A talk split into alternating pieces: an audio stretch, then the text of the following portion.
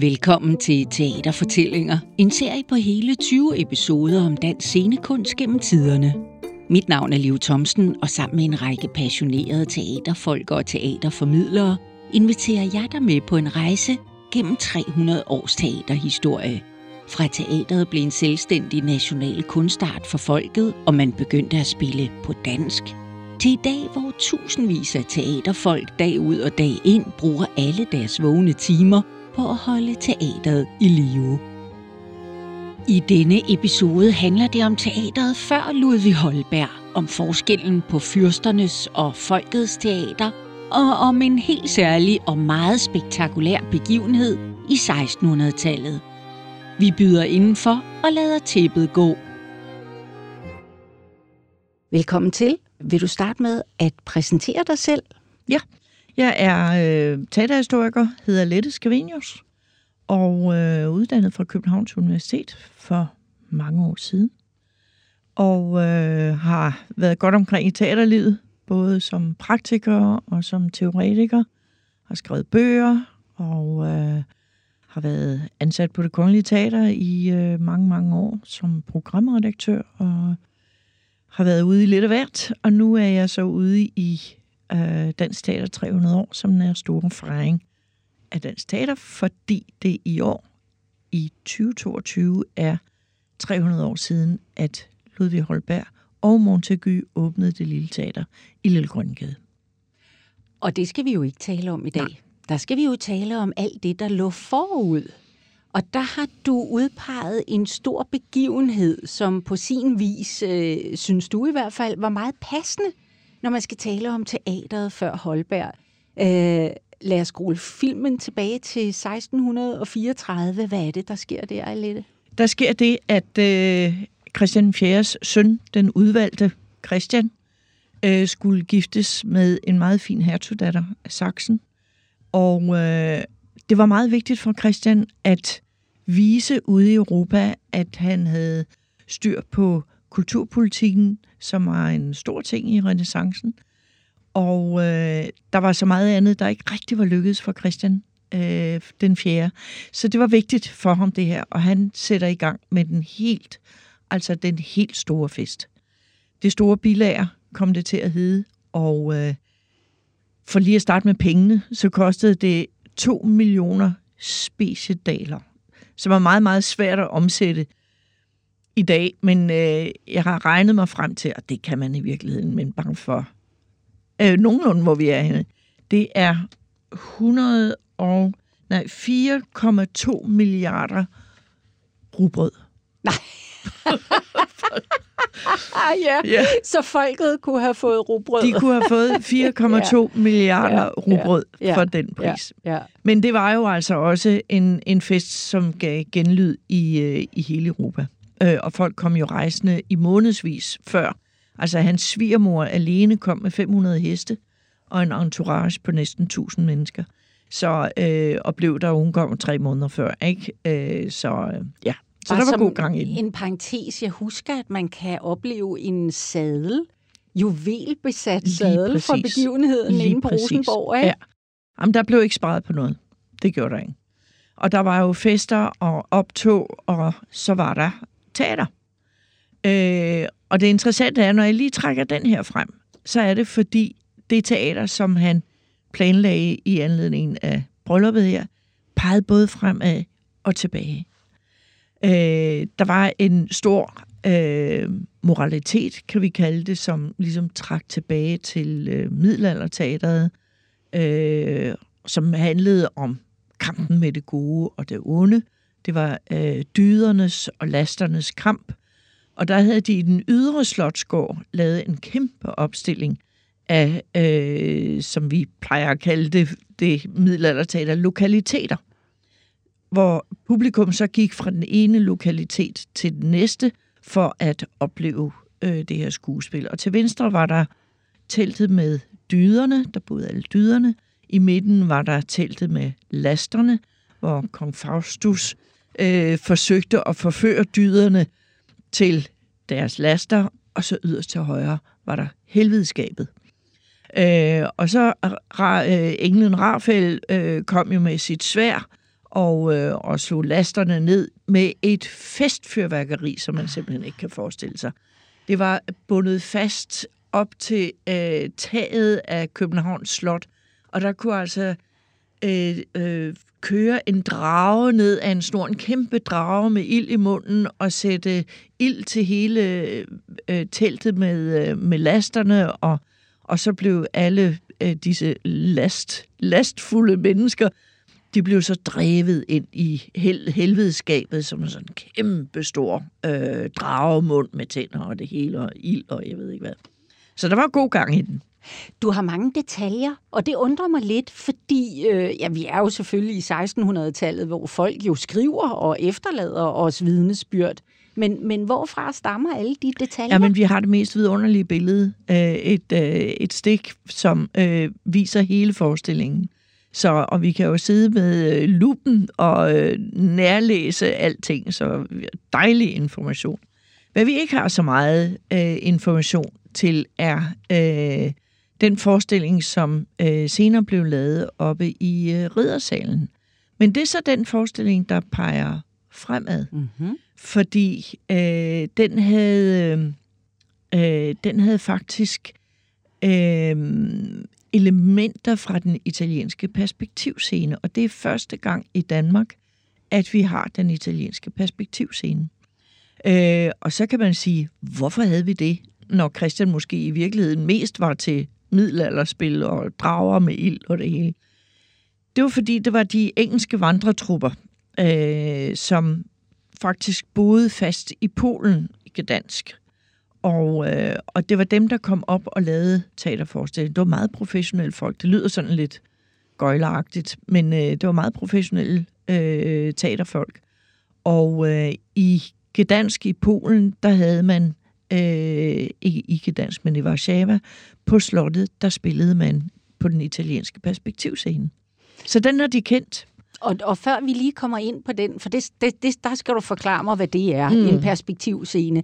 Øhm, så er der også endnu en gang noget, der dæmmer for mig, fordi øh, man mener jo, at grunden til, at Shakespeare skriver Hamlet og placerer ham i Helsingør, er netop på grund af de der omvandrende engelske skuespillere, mm, ikke? Præcis. Ja, ja. Hans gode ven William Kempe øh, overnattede, skulle til overvintret øh, en hel vinter på Kronborg i 1585, mener jeg det var.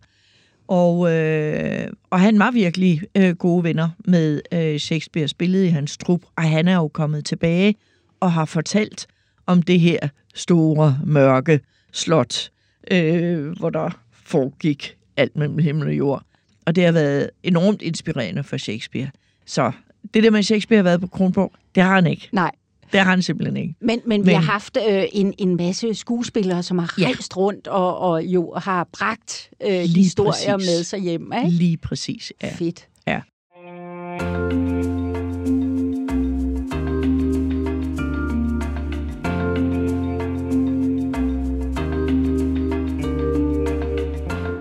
Okay, men lad os lige komme tilbage til den der perspektivscene. Hvad er det? Ja, det er jo øh, indtil videre, så har man jo spillet, som jeg sagde, på lokaliteter, det vil sige, man lavede et, øh, et hus, øh, som var dekoreret på en eller anden led med alt efter, hvad det skulle ligne. Øh, om det så var noget med nogle træer, det var ude i en skov, eller det var en banket, eller et eller andet. Og så gik man så fra den ene til den næste.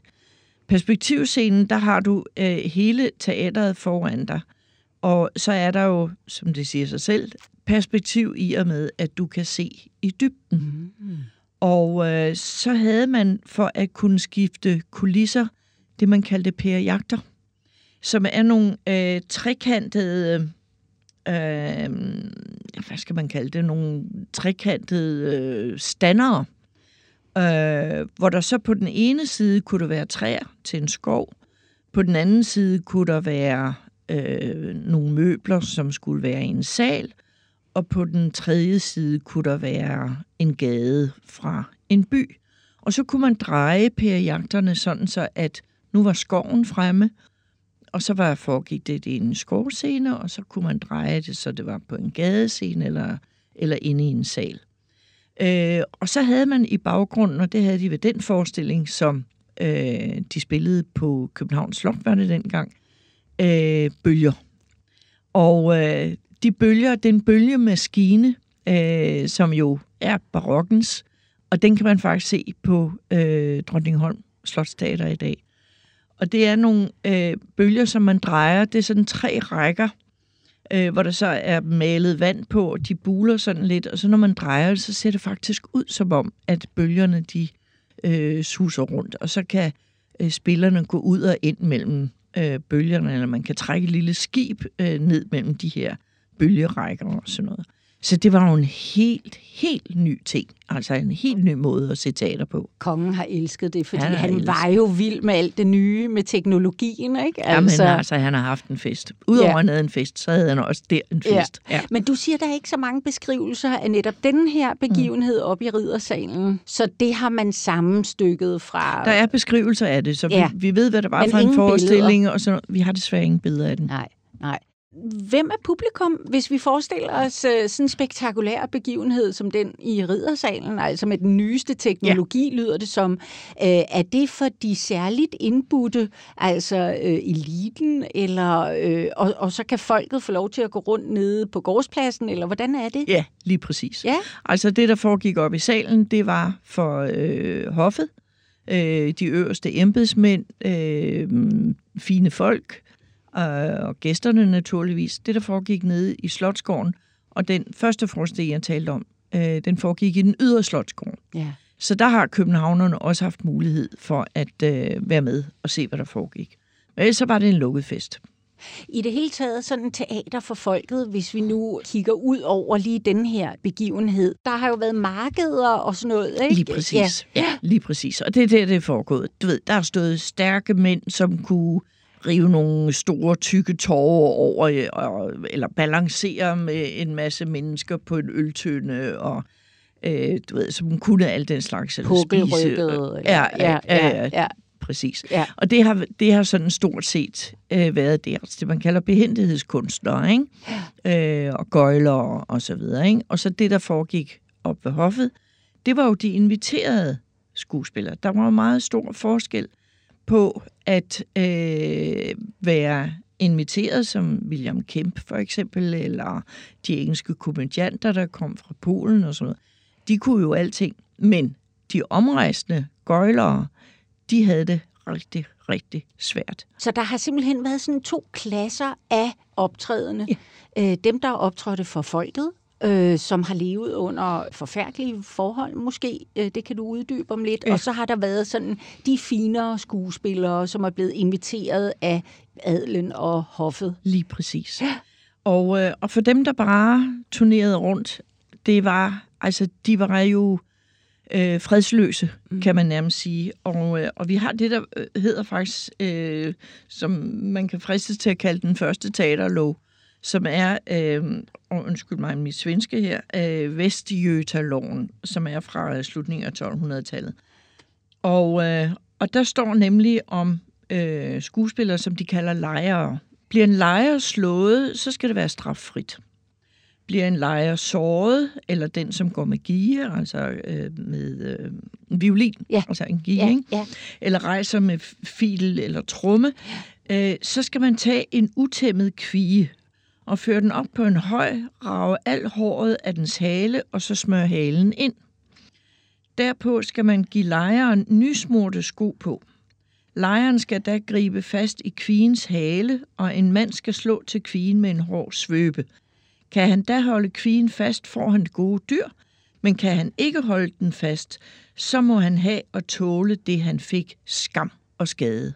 Ej, ved du hvad? Jamen altså, sådan altså, var det. Øh, det, jeg tænker først og fremmest, det er daglejer. Det må jo så stamme derfra. Ja. Øh, og så øh, det vandrende folk øh, igennem århundreder, som også har været de forfulgte. Jamen, fuldstændig. Og, og de, øh, man kunne gøre med dem, hvad man ville. Man kunne behandle dem, som man ville, og de havde ingen ret overhovedet til noget som helst. Øh, og i lange perioder, det, øh, senere, når vi taler pietisme og, og så videre, og også før det, øh, så var der simpelthen indrejseforbud. Øh, man kunne simpelthen ikke komme ind i landet, hvis man var øh, gøjler eller kunstner. Og der skiller de jo ikke. De skriver jo dansere og spillefugle og alt muligt. Altså, de skældner ikke.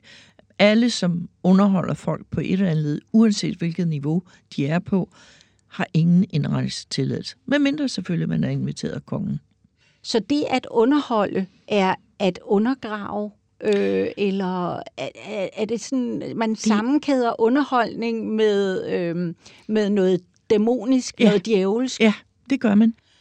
Øh, taler er jo farligt, Ja. øh, fordi det kan røre folk. Det taler til dine følelser.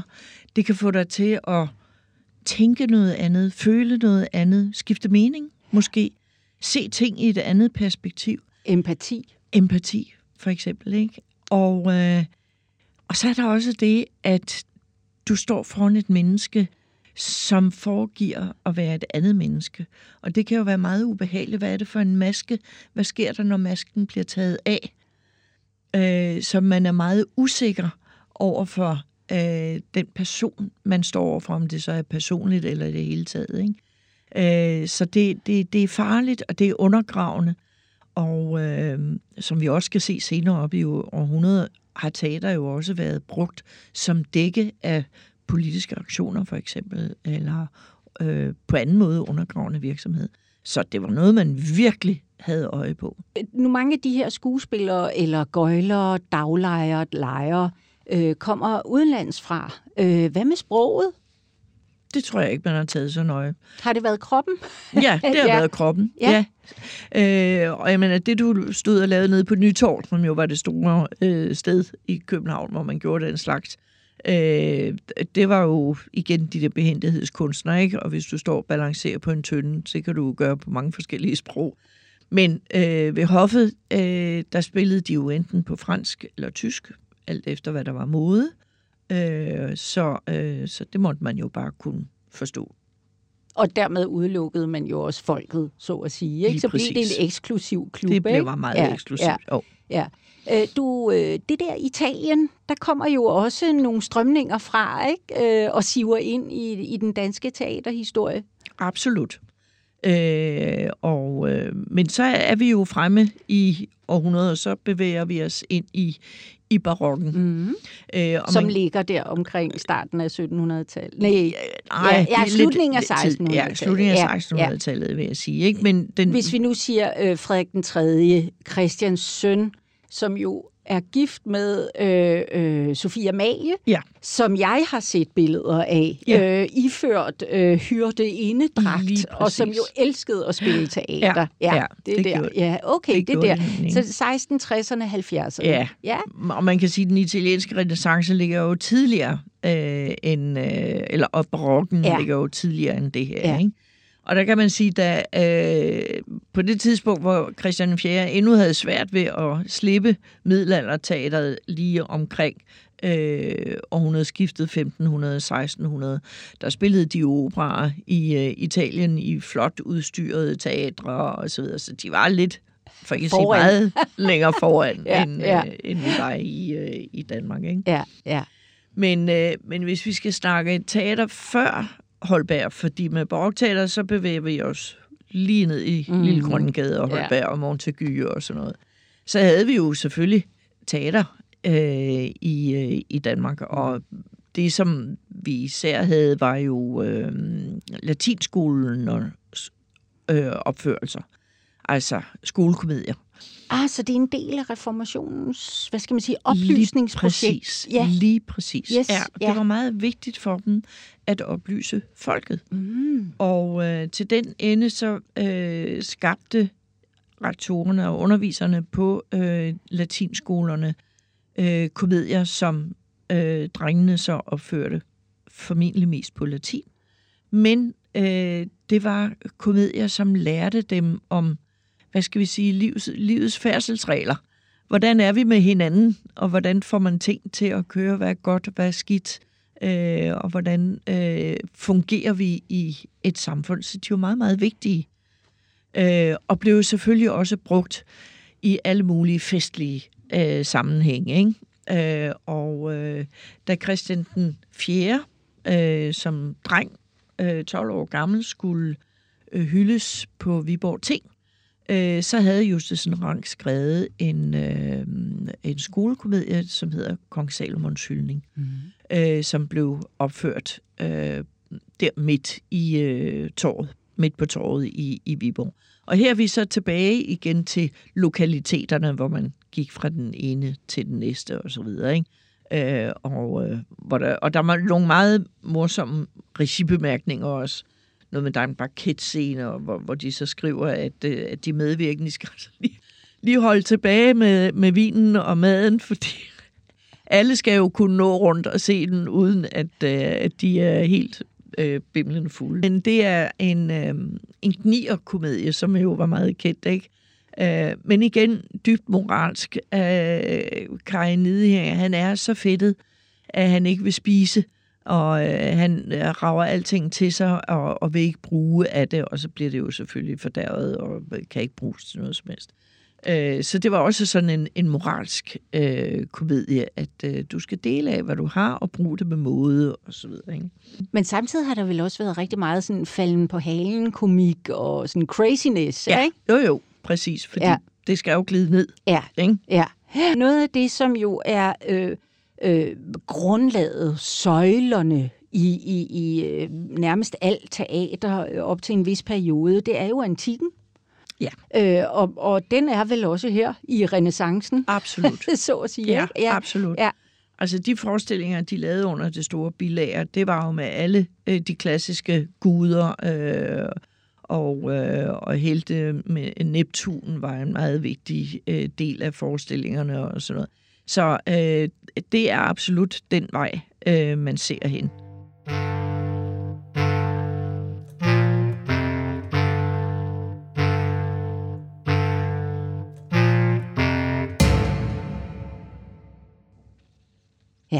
Jamen, det er fint, ja. ja. Nå, men så, vi spoler lige op igen. Øh, og begraver Christian. Vi begraver Christian, øh, ja. den, den fest der, den er sikkert også et, et søm i hans kiste. Det må man, man tro, sig, øh, fordi der gik ikke ret lang tid, så døde han. Ja, det det. Ja, så, øhm, øh, og, og så, øh, ja, så, så får, kommer vi, får vi Frederik øh, og Sofia Amalie på, på banen, og... Øh, og øh, på det tidspunkt, så bliver der jo simpelthen bygget et slot, vi ikke kender i dag, men vi har dog set billeder og, og læst øh, beretninger om det, nemlig Sofia Malienborg fra ja. 1689. Ja. Og, og det, jeg øh, sådan har læst mig til, det er faktisk, at, at det bliver et center for teater, øh, ballet, øh, måske også øh, musik.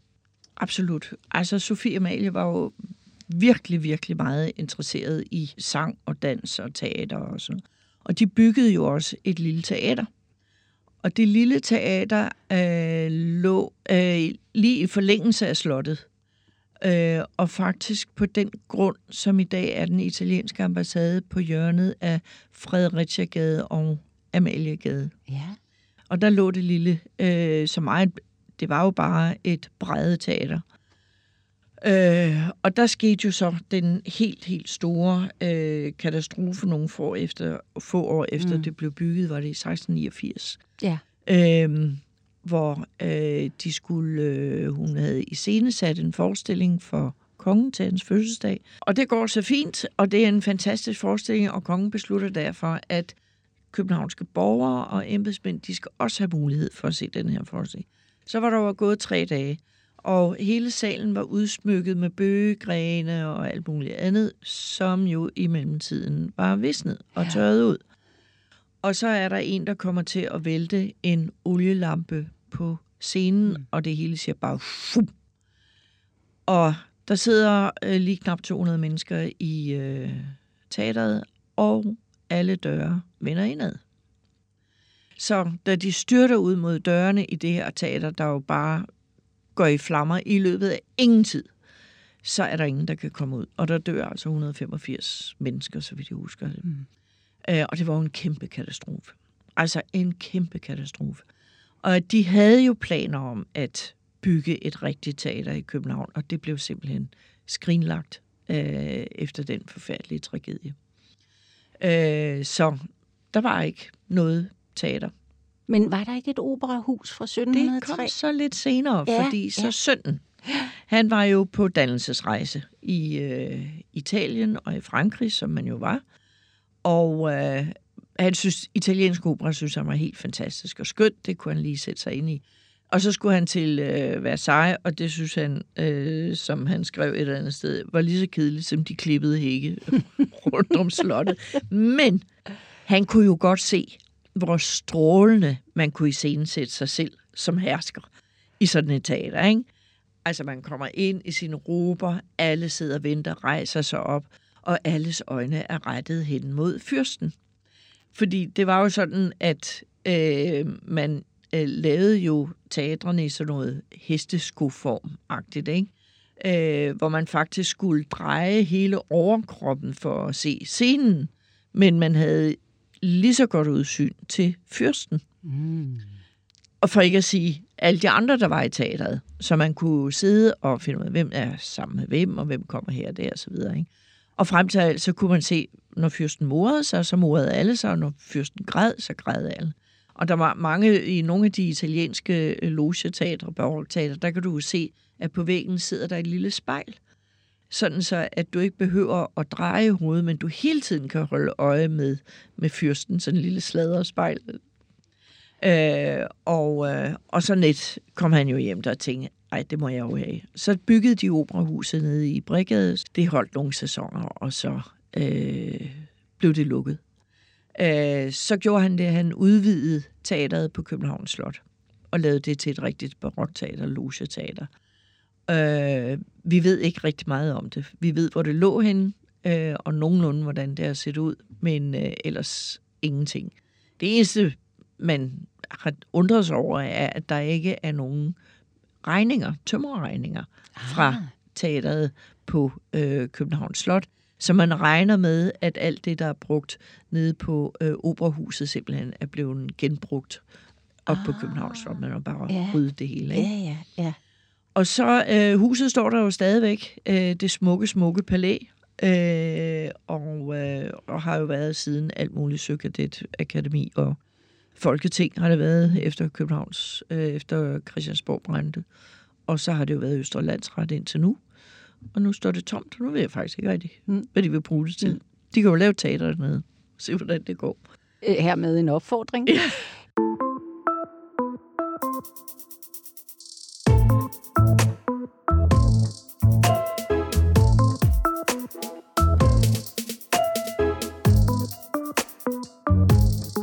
En rigtig god pointe i din bog Magiens Huse, øh, om at det, der jo også sker på det her tidspunkt, det er, at teateret jo bevæger sig fra sådan øh, at være udendørs folkelige begivenheder, som du selv har nævnt i Ydre Slottsgård øh, og på torvene, øh, og, og nu rykker indendørs, hvilket jo medfører en øget kontrol med det, der bliver spillet. Lige præcis. Ja. ja. Men det er en, en helt vild forandring, der sker, når du rykker teateret indendørs. Øh, for det første har du kontrol med, hvem der kommer, øh, hvor længe de bliver der, øh, om de ikke kommer, hvad der bliver spillet på scenen, hvad der bliver sagt fra scenen, øh, og man kan jo på en helt, helt anden måde øh, dirigere folks fokus. Øh, nu var der ganske vist stadigvæk lys i teatersalen, øh, på det tidspunkt, så det er ikke som nu, hvor man sidder i mørke og faktisk kun kan se det, der foregår på scenen. Men man har jo en helt, helt anden måde at spille teater på også. Øh, og øh, man har øh, man laver jo nogle øh, synsvinkler, man, i og med at man ikke kan bevæge sig omkring. Man sidder jo fast på sin stol. Men i virkeligheden var det jo kun fyrsten, der fik det fulde udbytte af det, der foregik på scenen, fordi han sad i det rette synsfængt, hvor øh, resten af publikum ude fra siderne jo kun kunne se det sådan øh, lidt skævt mm. øh, og sådan noget. Så, så det, er, det, det, det er et helt, helt andet teater, vi taler om, øh, når vi rykker det indendørs. Og på det her tidspunkt i starten af 1700-tallet, inden Holberg, øh, der er det jo øh, er der, altså, der er det jo stadigvæk ikke på dansk, der bliver spillet.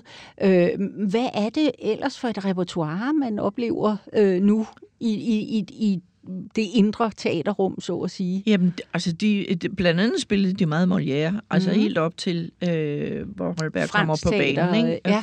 Fransk teater, og det var jo lidt efter øh, mode igen, ikke? Øh, altså, kongen importerede jo øh, franske skuespillere i øh, 1680'erne til at komme, og så pludselig så havde han ikke lyst til at have dem alligevel. Og så var det bare bye bye. Øh, og mange af dem havde jo været i Danmark i 20-30 år, og havde jo ikke noget forhold til Frankrig længere, så de var jo sådan noget. Og så blev de genansat, og så igen for nogle år, men, men så ville de hellere se tyske operister, som de kaldte dem, ikke? Mm-hmm. Så importerede de Hamburg operasanger i stedet for, og udrøg de franske skuespillere igen. Så øh, det var en... Øh, øh, det var en meget øh, omflakkende tilværelse. Øh, de havde ingen sikkerhed for øh, noget som helst. Hvad med kvinder? Var der plads til dem? Altså, jeg mener, at øh, der var mange mænd, der spillede kvinderoller, ikke? Jo, det var der, men der var også kvinder. Det var der, øh, Der ja. var også kvinder. De havde franske skuespillerinder med, og de havde også danske øh, skuespillerinder, som blev gift med øh, de franske øh, skuespillere. Vi har jo øh, ude på øh, Frederiksberg Slot i, øh, i den sal, der hedder Rosen. Og hvis man ellers kan få adgang til den, så skal man gå derud, og så skal man lægge sig på gulvet og kigge op i den plafond, som er lavet oppe i loftet, hvor vi ser hele udtrækket af skuespillere og musikere, og det er en maskerade. Øh, og det er malet af Benoit Le Coffre, hvis øh, kone var skuespiller øh, blandt de franske skuespillere, og, øh, og, og spillede nede på øh, Teateret Lille Grønnegade. Så derfor regner vi med, men vi har absolut ikke noget belæg for det, vil jeg godt sige, men vi regner med, at øh, de skuespillere, der er afbildet oppe på scenen, faktisk er de rigtige skuespillere. Fordi man kan se, at kongen og dronningen og kongens elskerinde og sådan noget, de er afbildet fuldstændig som de er, ikke? Altså portrætteret. Så sandsynligheden for, at det øh, også er dem, og det er jo skønt, at vi har det. Og det er jo også en fin måde at afslutte den her episode på, fordi netop som du siger, at øh, flere af de skuespillere, vi ser, højst sandsynligt jo har optrådt i Lille Grønnegade. Men det er en rigtig cliffhanger, øh, fordi øh, de blev fyret i, øh, i 1720, og så stod de der, 1721 tror jeg det var, blev de fyret igen igen. Og så stod de der, og så var det, Hvad pokker skulle de nu? hvad skulle de nu? og det får vi at vide i næste afsnit. Det gør vi. Tusind tak, Alette. Du har lyttet til Teaterfortællinger, en podcast produceret af Historieselskabet for Dansk Teater 300 år. Lyden den stod Per Buhl Aks for, og musikken den er fra Upright Music. I næste episode handler det om Dansk Teaters fødsel i 1722 for præcis 300 år siden.